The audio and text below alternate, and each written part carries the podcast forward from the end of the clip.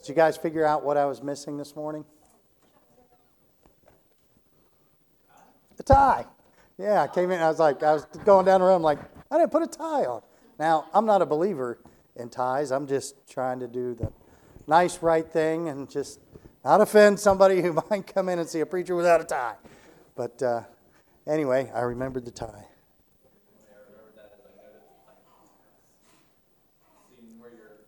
Oh, where, where the mic was clipped onto? Yeah. Whoa, whoa, it's not clipped on a tie. Can you do that? All right. You know, glad to have uh, readers back from their journey. And I guess some of the readers are getting ready to go on a journey. You still on track there for tomorrow or Tuesday? Wednesday. Okay. Uh, so be praying for them as they make their journey to the great state of Texas, right? And uh, just pray for Grace there. How's Grace doing, by the way? Mm, good, gotcha. you know, a lot can be said without saying much, you know. All right. Uh, so be praying for Grace. And, um, but, you know, I was thinking as the, as uh, Mike and, and, uh, and the grandkids all went out there to the family reunion, you know, family is special. It really is. I mean, after all these years, to go back and see like where you grew up, we all kind of have that that connection in family, and uh, it's really precious. You know, God gave us that. It wasn't something that we came up with. It's something that He gave us to, to look at. And so, as a church, we are to be a spiritual family, to have that same kind of connection. Um, you know, when I grew up, there were some things I, I really enjoyed about the Catholic Church from an unsaved perspective, because uh, I was not saved. Um, but there was some holy things, a, a, a, feeling of holiness. You know, this is a special place to go to. The singing, you know, it was generally a big crowd on the west side in Catholic churches. And the singing and the way the, it came about was really um, you know, enjoyed that. Now, something I do remember growing up was I didn't like to sing. It's not in me, this human being, to be a singer. But through Christ, I have a song.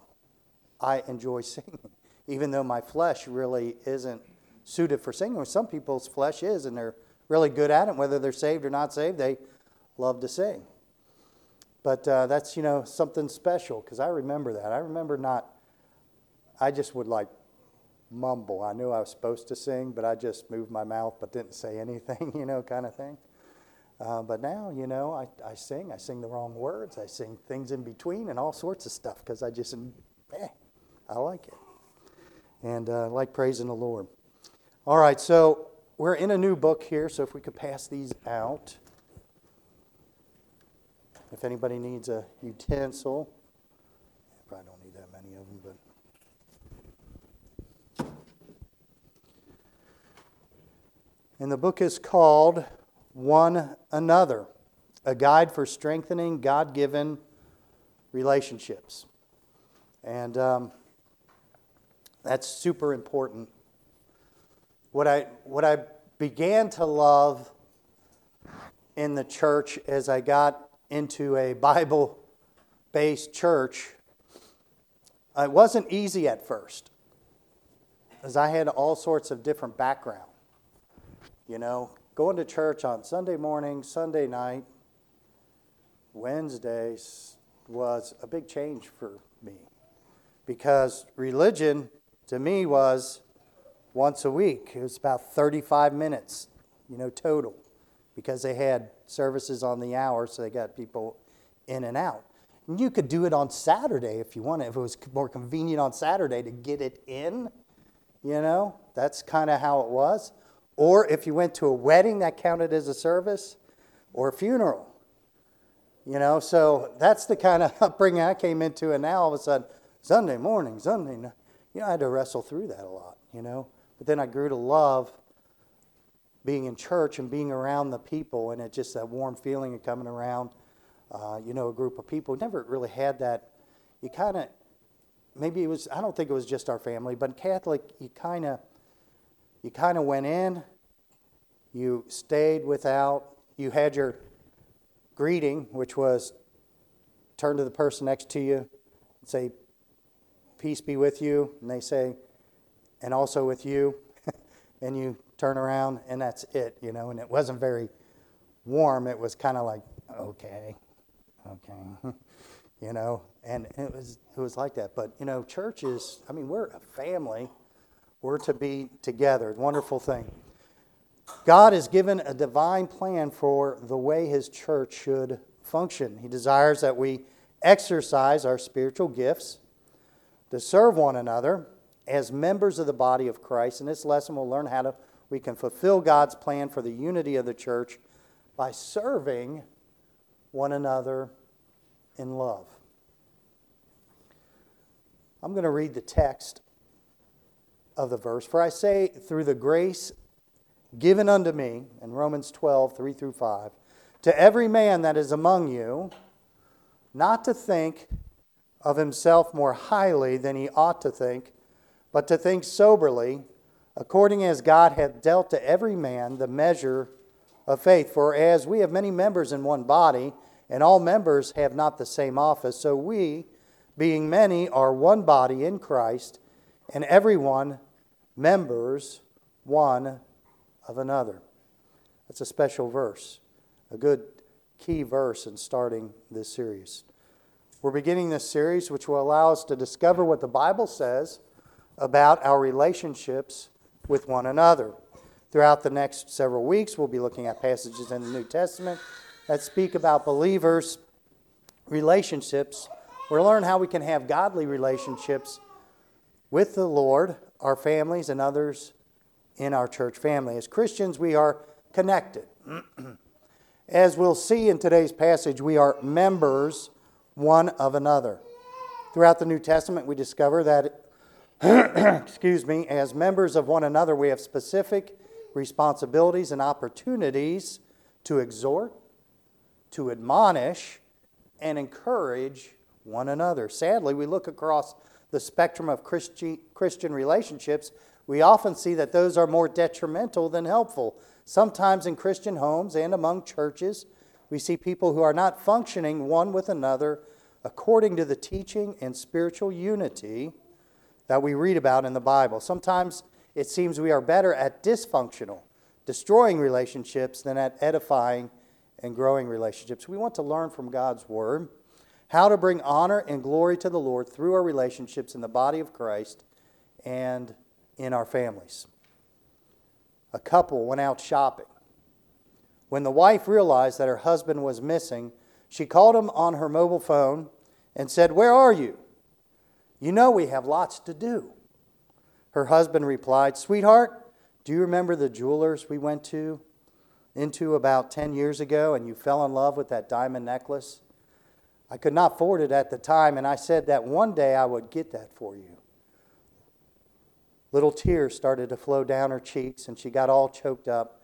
Yes, I do remember the shop, she said.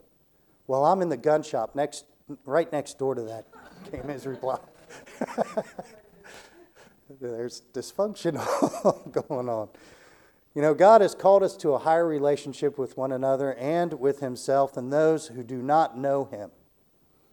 Think about that. Oh, that's good Selah right after that. It is God's will that the church would be a model for all that is related to functioning and working together. If there is any organization that should show how to function well and work as a team, it is the local New Testament church. God's plan for us believers is unity in message and commitment, but diversity in service. And Romans 12 tells us how this is possible. But first we have, what did I do with my marker over here? The what to believers. And just yell it out once you figure it out. Warning. warning. The warning to believers. Paul began his instructions on unity in relationships by emphasizing that he is speaking to the very instructions of God. He emphasized this verse in verse 3 as he says, For I say, through the grace given unto me. In other epistles as well, Paul emphasized that he was writing under the direct instruction of the Lord. 1 Corinthians 14 37. And we'll start with Tim and then go to Katie and then Debbie and Mike and back around here. Um, it's not in the book. I'll read it then.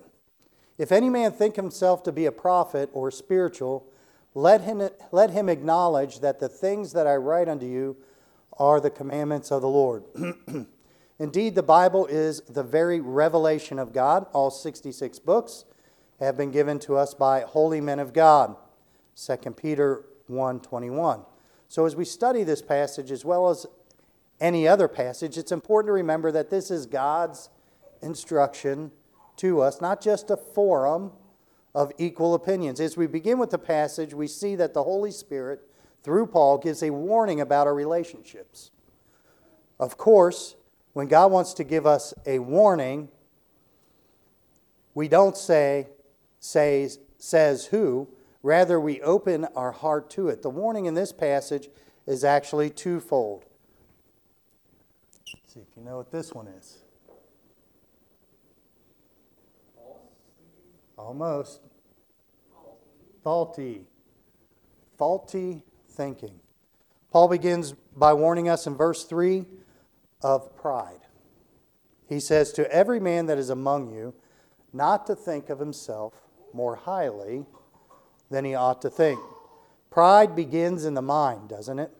Pride ruins relationships. It stirs up strife by creating within us an elevated perception of our greatness.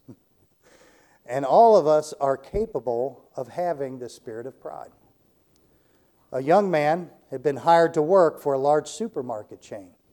On his first day of work, he reported to the manager at one of the stores. The manager greeted him with a warm handshake and a smile and handed him a broom and said, Your first job will be to sweep out the store.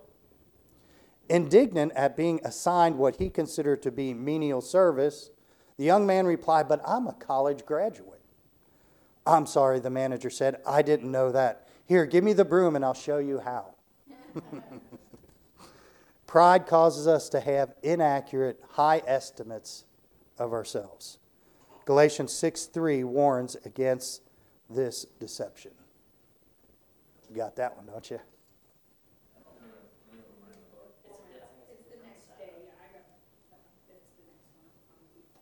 Okay. All right. For if a man think of himself to be something when he is nothing, he deceiveth himself. A psychologist wrote some, info, some insightful remarks on what happens to our minds when we deceive ourselves of our own importance. We've been talking about this. This is some of the things we see in some people. Extreme forms of mental illness are often extreme cases of self absorption. The distinctive quality, the thing that literally sets paranoid people apart, is hyper self consciousness. And there's a term for that nar- narcissism. narcissism. Mm-hmm. And the thing they prize most about themselves is autonomy. Their constant fear is that someone else is interfering with their will or trying to direct their lives. Charles Haddon Spurgeon said, Do not desire to be the principal man in the church. Think, I want you to really think about this. I'm, I'm going to emphasize a certain part of this. Be lowly, be humble. The best man in the church is a man who is willing to be a doormat for all to wipe their boots on. The brother who does not mind what happens to him at all and I want you to listen to this part. So long as God is glorified. Do not be an egoholic or filled with yourself. Possibly the most famous sports parent Now, I'm not big into basketball. Maybe you, some of you guys know about this. The most famous sports parent is LeVar Ball, father of Lakers point guard Lonzo Ball. You know? Okay, so I'm in a position now where you know more than what I know about this.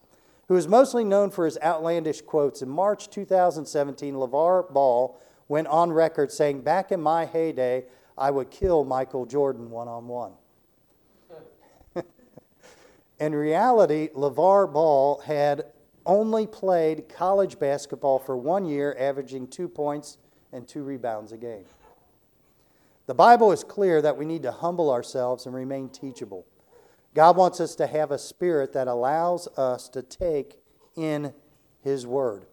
A pastor went with his wife to a conference to preach, and the host introduced him before the sermon. He said, We are so thankful to have such a great preacher here tonight. Surprised and pleased, those words stayed in the preacher's mind. While driving back home, the preacher asked his wife, How many great preachers do you think there are? His wife gently replied, One less than you think. the second warning in this passage is there's faulty thinking and this one might be hard. Forgetful forgetful thinking.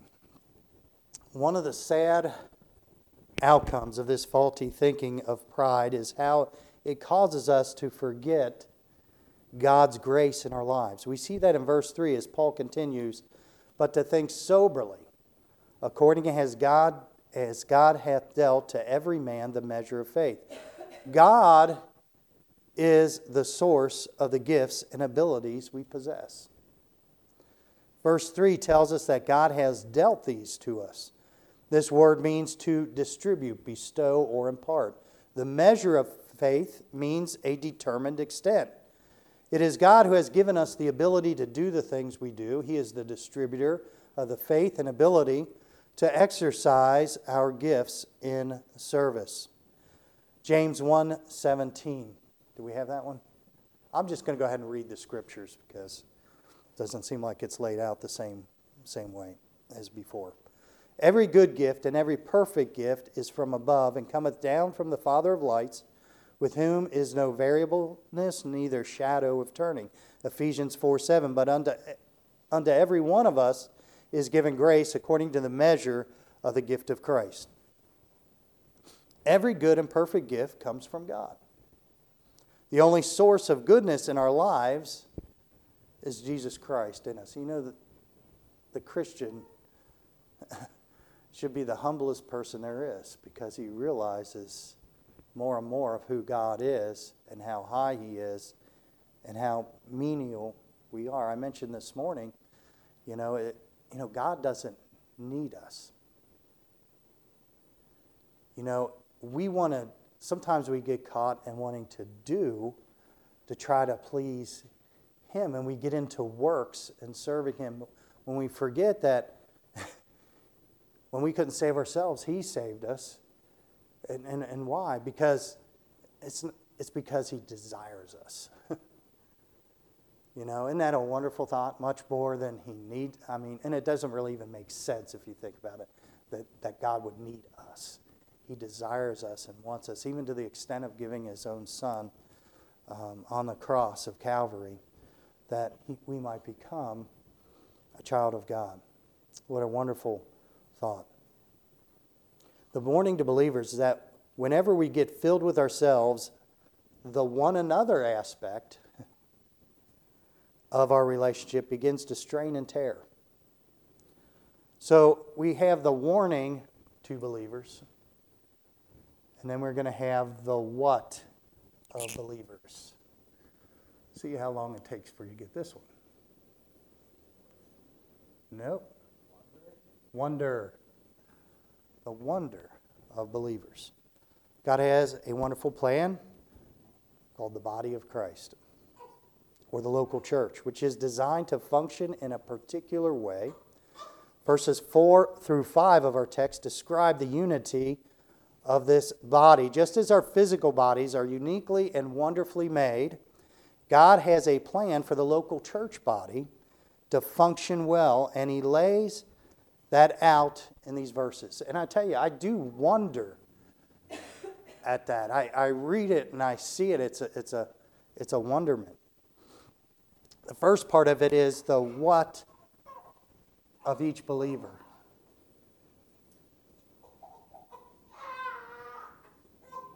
uniqueness of each believer. Notice in verse 4 that there are many members in one body. The word members is translated from the Greek word melos, which means a limb or a part of the body.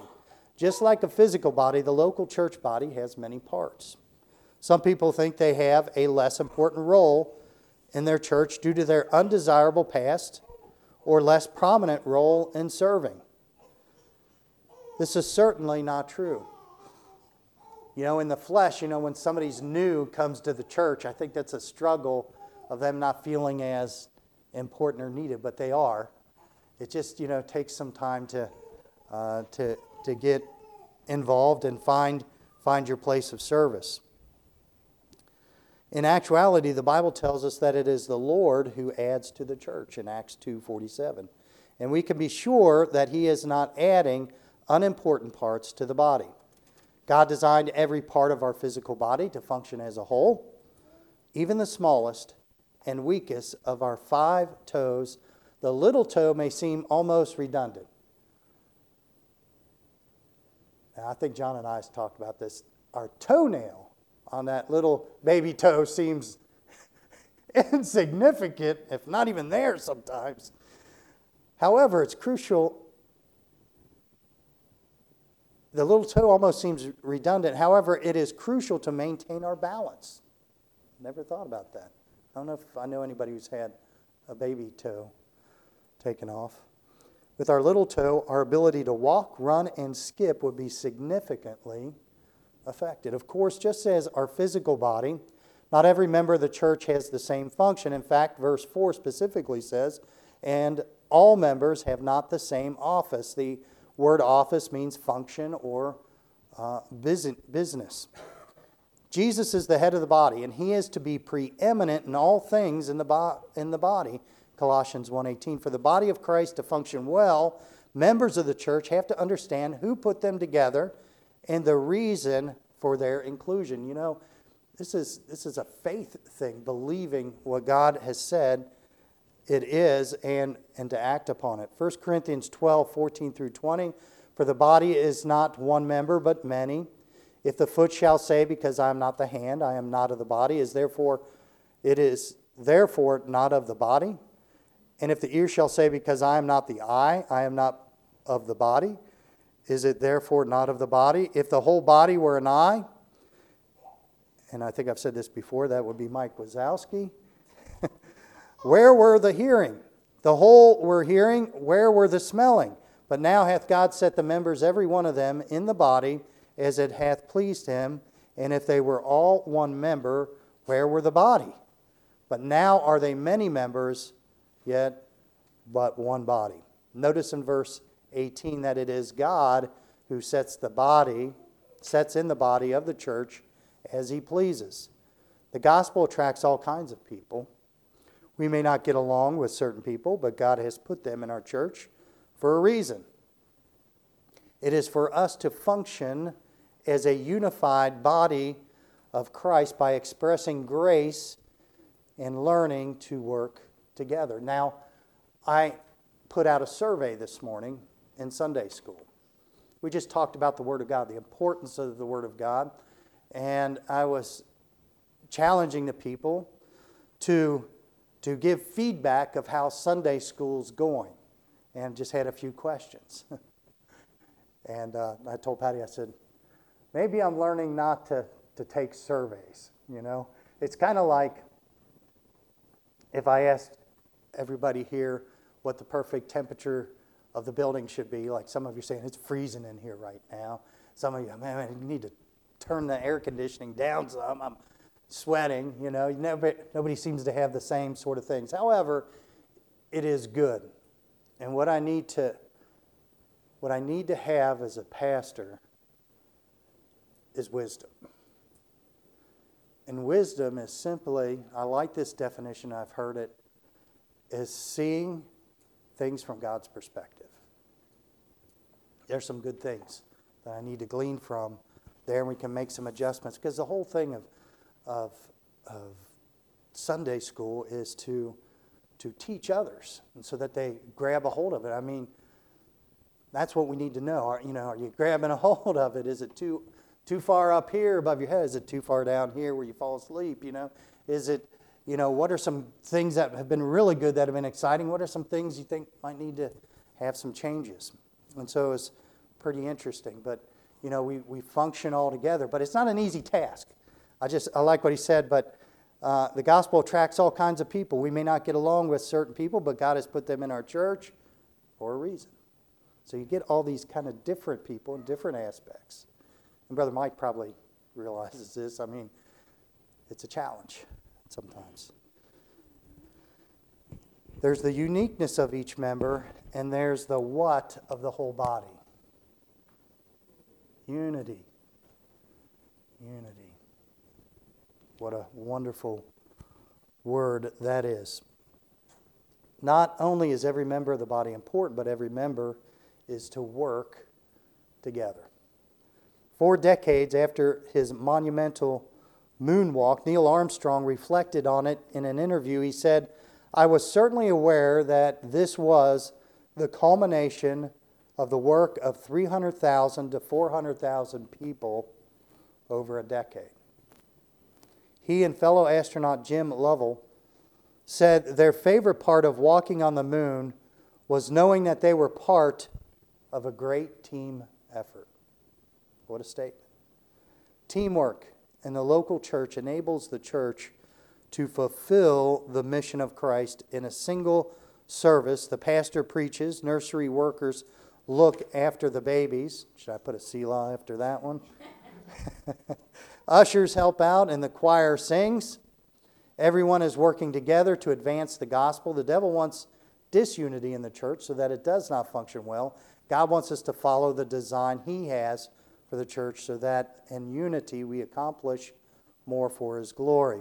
We see in this passage two aspects of the unity of the body our relationships in the body and our, relation, and our responsibility in the body.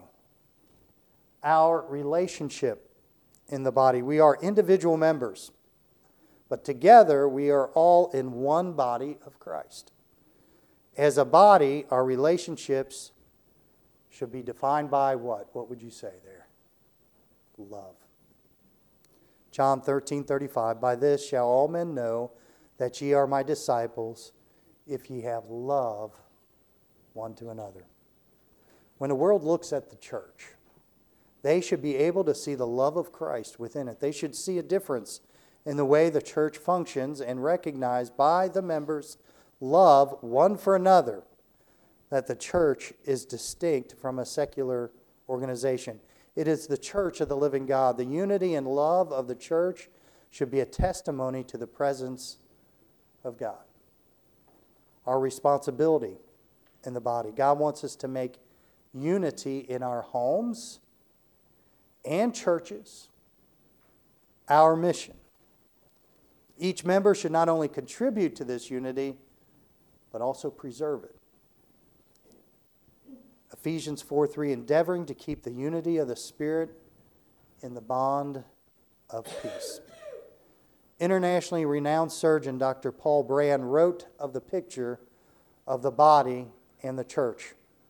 The body of Christ, like our own bodies, is composed of individual, unlike cells that are knit together to form one body. The joy of the body increases as individual cells realize they can be diverse without becoming isolated outposts. I might take a little, little bit to think of that. Let me, the joy of the body increases as individual cells realize they can be diverse without becoming isolated outposts. However, what happens when strife develops among church members? When each member seeks to pursue his or own selfish desires, the church is unable to function cohesively as God intended. Each member has the potential to hurt or to help, to be a burden or to be a blessing. After World War II, seems like I've been on this World War II thing for a while. A group of German students volunteered to help rebuild an English cathedral that had been severely damaged by German bombs. As work progressed, they became concerned about a large statue of Jesus whose arms were outstretched and beneath which was the inscription, Come unto me. They had particularly uh, been partic- particular difficulty trying to restore the hands which had been completely destroyed.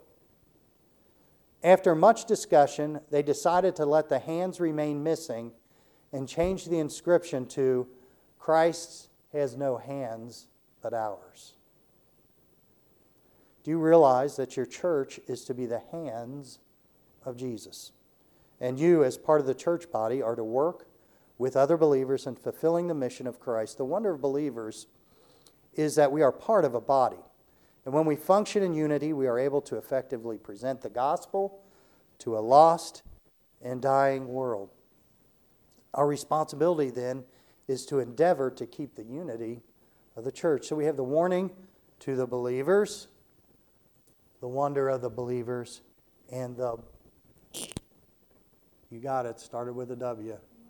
Work of the believers. God's plan for the unity of church can be realized when the believers properly carry out their work. Romans 12, 6 through 8.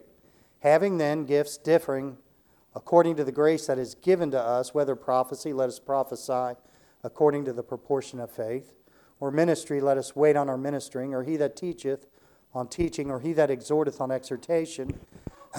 he that giveth, let him do it with simplicity. He that ruleth, with diligence he that showeth mercy with cheerfulness. The unique talents we possess are useful in helping us determine the kind of job to pursue. In the context of the church, God has also equipped each of us with spiritual gifts. Not for ourselves, not for ourselves, but to minister to build up the body of Christ. As you read through the New Testament, you see two categories of spiritual gifts temporary sign gifts and permanent edifying gifts. Temporary sign gifts, the miraculous gifts such as healing and speaking in tongues, were given to validate the gospel message as it was first preached during the apostolic age. Truly, the signs of an apostle were wrought among you in all patience and signs and wonders and mighty deeds 2 Corinthians 12 12. 1 Corinthians 14 22. Wherefore tongues are for a sign, not to them that believe, but to them that believe not. But prophesying serveth not for them that believe not, but for them which believe. Unbelieving Jews who questioned the gospel were able to hear the message in their own language or see someone bitter, bitten by a snake healed. These validated the message of the gospel. Just some observation. Okay, so you hear about the snake handling churches, right?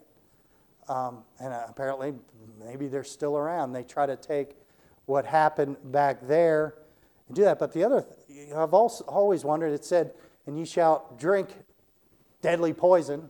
I'm going to paraphrase, and it shall not hurt you. Where's the deadly poison that they're drinking?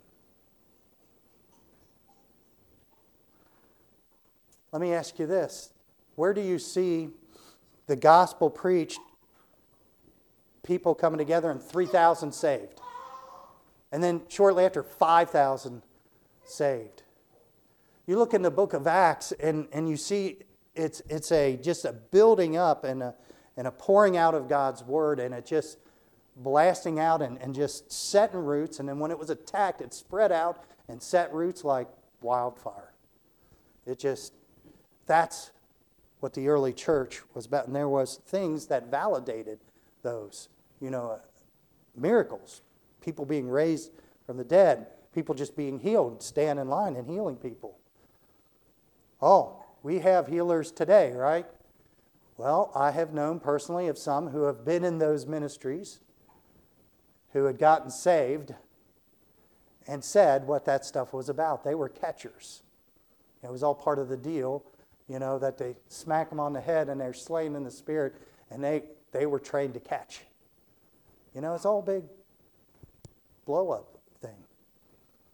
You know, if, if, if healing was, was true, let, let, them, let them go down to Children's Hospital. Let them go to, over to Grace. Healer. Well, it's not happening. It did happen in the early church. Those were temporary sign gifts, and there's permanent edifying gifts. Although the sign gifts were temporary, spiritual gifts themselves themselves are not. God has given us each believer a gift solely because of his grace. Since they are divine gifts, we should not boast in what we can do. If God enables us to do certain things, it is for his glory, not our own. And um, let me just repeat that again for his glory. For his glory. 1 Corinthians 4 7. For who maketh thee to differ from another? And what hast thou that thou didst not receive? That Now, if thou didst receive it, why dost thou glory? And if thou hast, as if thou hadst not received it? In this passage, Paul asks the Corinthians if every good thing in your life is a gift of grace, how could you possibly brag about how great you are? So, how should we use these gifts God has given to us. There's works of gracious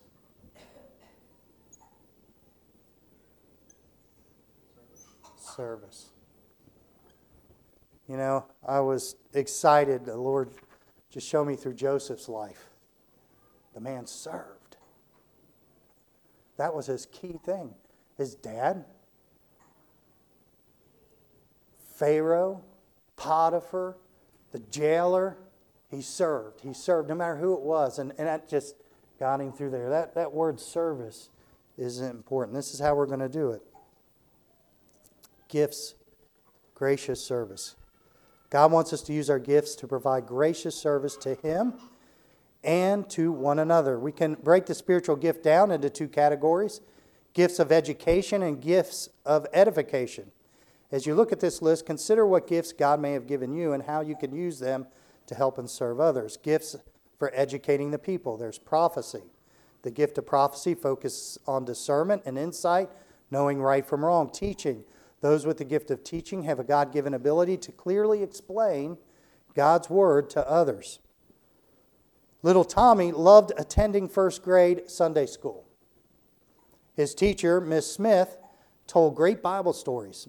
And she would always end the story by saying, And boys and girls, the moral of the story is blah, blah, blah. Little Tommy enjoyed learning about the morals of each Bible story.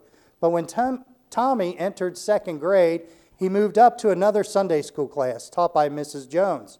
She told Bible stories too, but her stories ended differently. They did not conclude with a moral. After some time, Tommy's mom asked him how he liked his new Sunday school teacher.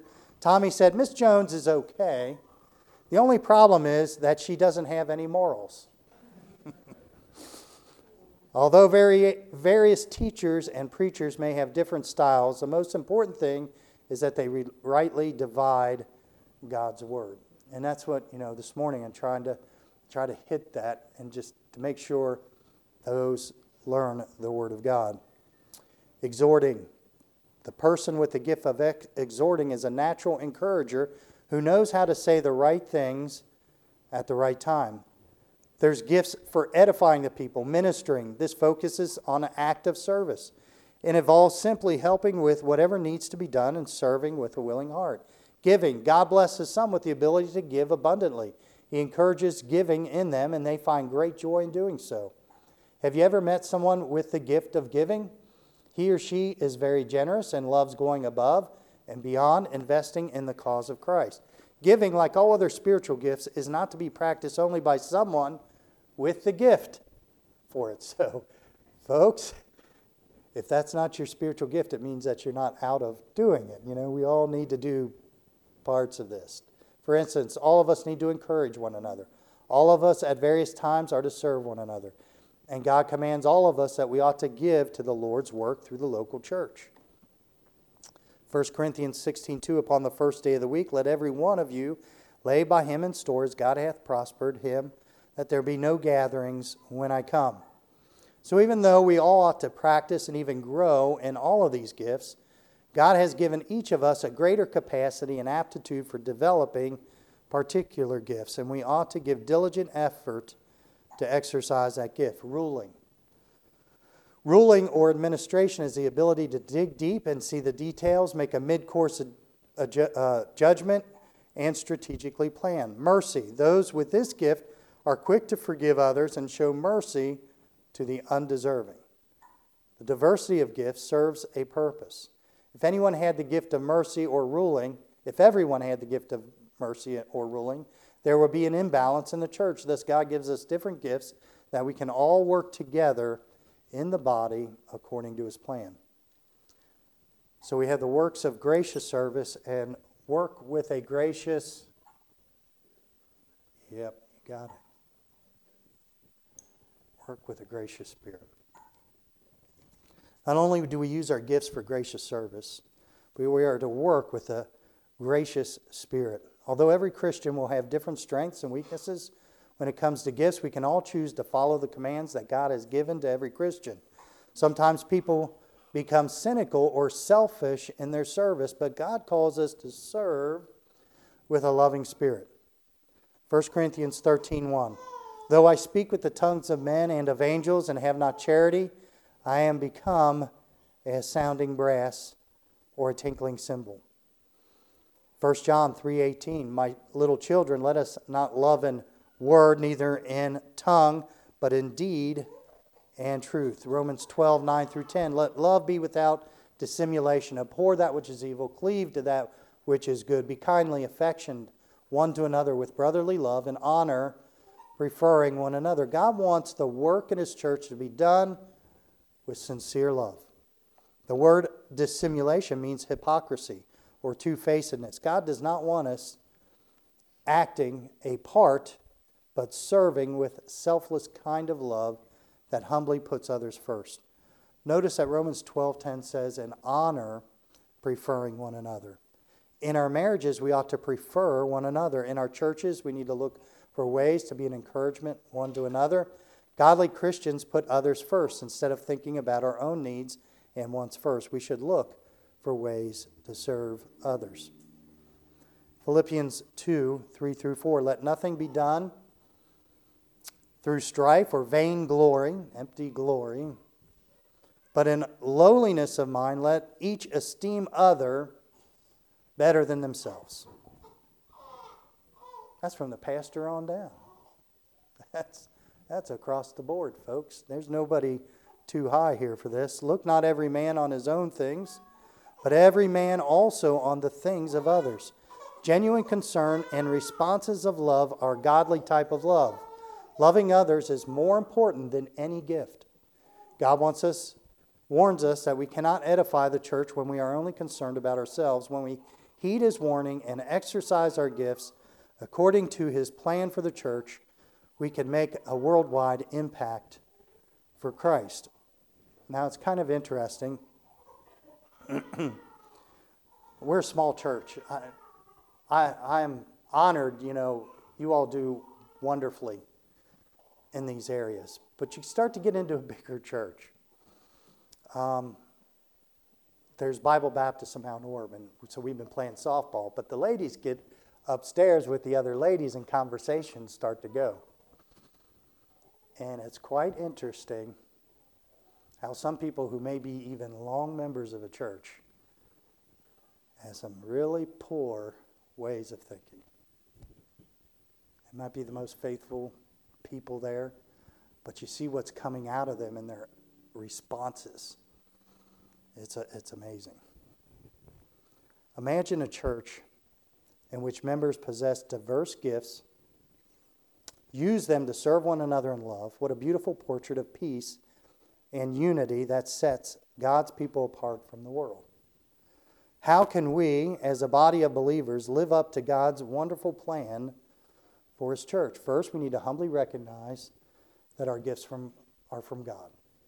Second, we ought to realize that our gifts are unique and meant to be used to serve one another. Every member is responsible to maintain the unity of the church. And finally, we should put others before ourselves and serve our fellow members with a gracious spirit. Let's pray. Father, uh, what a message this is to the church. How important it is. Lord, help this to sink into our hearts and our lives and humble our humble ourselves and uh, help us as Jesus, he took on the form of a servant. How can we be above Jesus? We need to serve one another and love one another. For what reason? The glory and honor and the worship of our Lord and our Savior. And as a witness to the world, a witness of Christ that'll draw men to Him and increase the body of Christ. Now, Father, thank you for this message and for the future messages that are to come regarding our church and being one of another. We ask it in Jesus' name. Amen. You are dismissed.